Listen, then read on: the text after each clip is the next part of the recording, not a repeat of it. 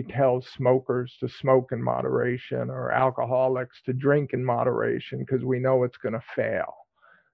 And so, what worries me about cyclical programs, things like that, is that ultimately it's it's advocating consumption of a product that these individuals are going to want to always eat more of and then sometimes rigid abstinence for people like me for instance rigid abstinence is easier um, so that's the only issue it may actually get them in a healthier metabolic state and I'd love to see clinical trials test and really well done clinical trials, but I just don't know enough about it. And it would worry me if I were to prescribe it to, if I were a physician and were to prescribe it to an obese or diabetic patient, um, that they might be unable to sustain a cyclical carb diet. Others might argue that they might be more likely to sustain, and that's why it might be a personal thing. But I just don't know what to make of that.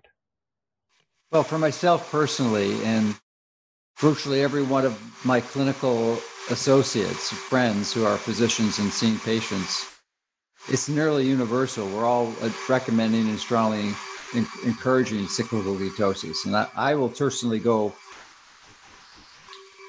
30 to 50 grams one day and then 100, 150 grams the next day. It's pretty much alternating back and forth. And uh, in, in, in uh, being consistent with the theme of your book with respect to customizing it for yourself, I find that you can monitor it based on either breath or measuring your ketones or breath acetone and or uh, blood sugars and uh, confirming that this level of carbohydrate ingestion is is optimum for your op, your metabolism and you're getting the results you want which is of course a relatively low blood sugar but the problem that i've seen consistently is that if you adopt a consistently low carbohydrates, and I respect the issue that there's a psychological challenge of many that could be addicted to this. And obviously, for smoking, which I believe is probably a stronger addiction, I could be wrong, but I think it is. Uh, you know, complete abstinence is the only thing that works. I mean, it is so well proven. You can't have a puff Otherwise, you're back to smoking. But I, I don't think it's the same for carbohydrates. And I, I, believe there are many healthy carbohydrates like fruits, certainly some vegetables, although I have most, most of mine, and, and grains like rice. But uh, I, I think you if you if you consistently restrict it, and I've seen this in some of the stories described in your book, that you know, it looks like I, I don't know if they were measuring it, but the blood sugar tends to rise up because your body needs a certain amount of carbohydrate and form of glucose to function. And, and if you're not giving it in the diet, then you have to upregulate these systems and you actually become somewhat a physiological insulin resistance, I think is what it's called. Because if you got if you get a, a, a sugar bolus in that, you'll you'll test diabetic because you just haven't been used to digesting it. So you have to make it in your liver yourself. You know, and Joe, I agree with you on some. I mean, what you're saying, uh, I'm not disagreeing with it. I just don't know enough. So as you're talking, remember I co-founded a not-for-profit to fund nutrition research, and unfortunately, it's not viable anymore. I still haven't given up on it.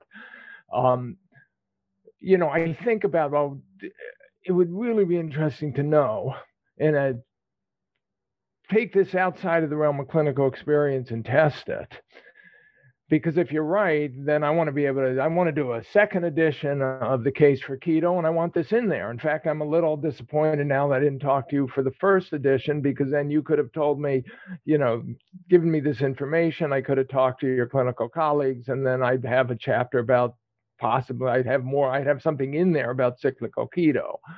Um, but what I want to do is test it. What I want to say is let's get you know, a 100 subjects and randomize them and 50 are cyclical part of what I've been trying to do for the 20 years of my career and on some level, you know, and and with people like uh, you know, they the you know, we've been getting people to pay attention, we as a movement, so that the clinical research community could do their job and study these facts. Because until, you know, 10 years ago or certainly 20 years ago, nobody was studying these diets because it was all about low fat diets and eat less. That's all you needed to know about health. And now we want, now we're getting to the point where we can say, look, these are really important ideas. and let's study them. Let's find out if they're right. In the meanwhile, you know, absolutely, I'm I'm taking what you're saying and I'm thinking of my